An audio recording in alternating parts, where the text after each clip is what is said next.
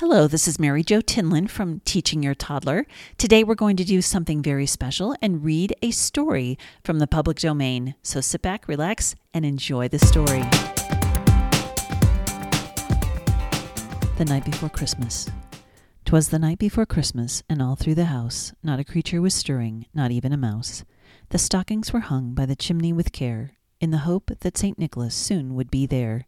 The children were nestled all snug in their beds, while visions of sugar plums danced in their heads, and Mamma in her kerchief and I in my cap had just settled down our brains for a long winter's nap. When out on the lawn there arose such a clatter, I sprang from the bed to see what was the matter. Away to the window I flew like a flash, tore open the shutters and threw up the sash. The moon on the breast of the new fallen snow gave the luster of midday to objects below when what to my wondering eyes should appear but a miniature sleigh and eight tiny reindeer. With a little old driver so lively and quick, I knew in a moment it must be St. Nick.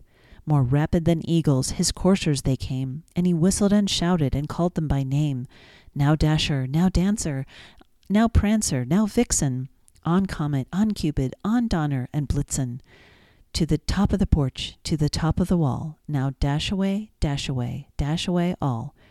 As dry leaves before the wild hurricane fly, when they meet with the obstacle mount to the sky, so up to the housetop the coursers they flew, with the sleigh full of toys, and St. Nicholas too. And then in a twinkling I heard on the roof the prancing and pawing of each tiny hoof. As I drew in my head and was turning around, down the chimney St. Nicholas came with a bound. He was dressed all in fur from his head to his foot, and his clothes were all tarnished with ashes and soot.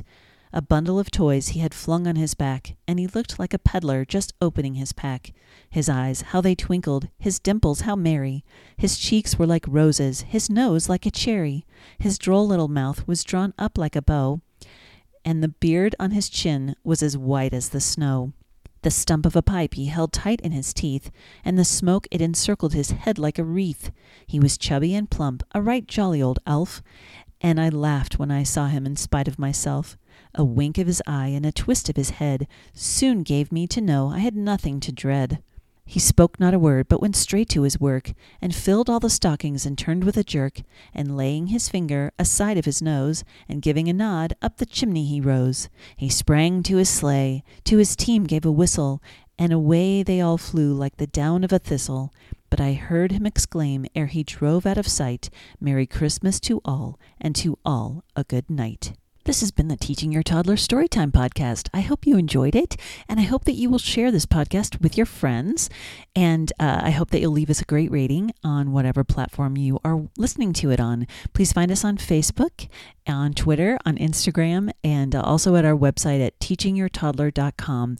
There's a whole page dedicated to storytime, so you can look for all the different storytime podcasts we've recorded. And I hope you enjoy it. Thanks so much.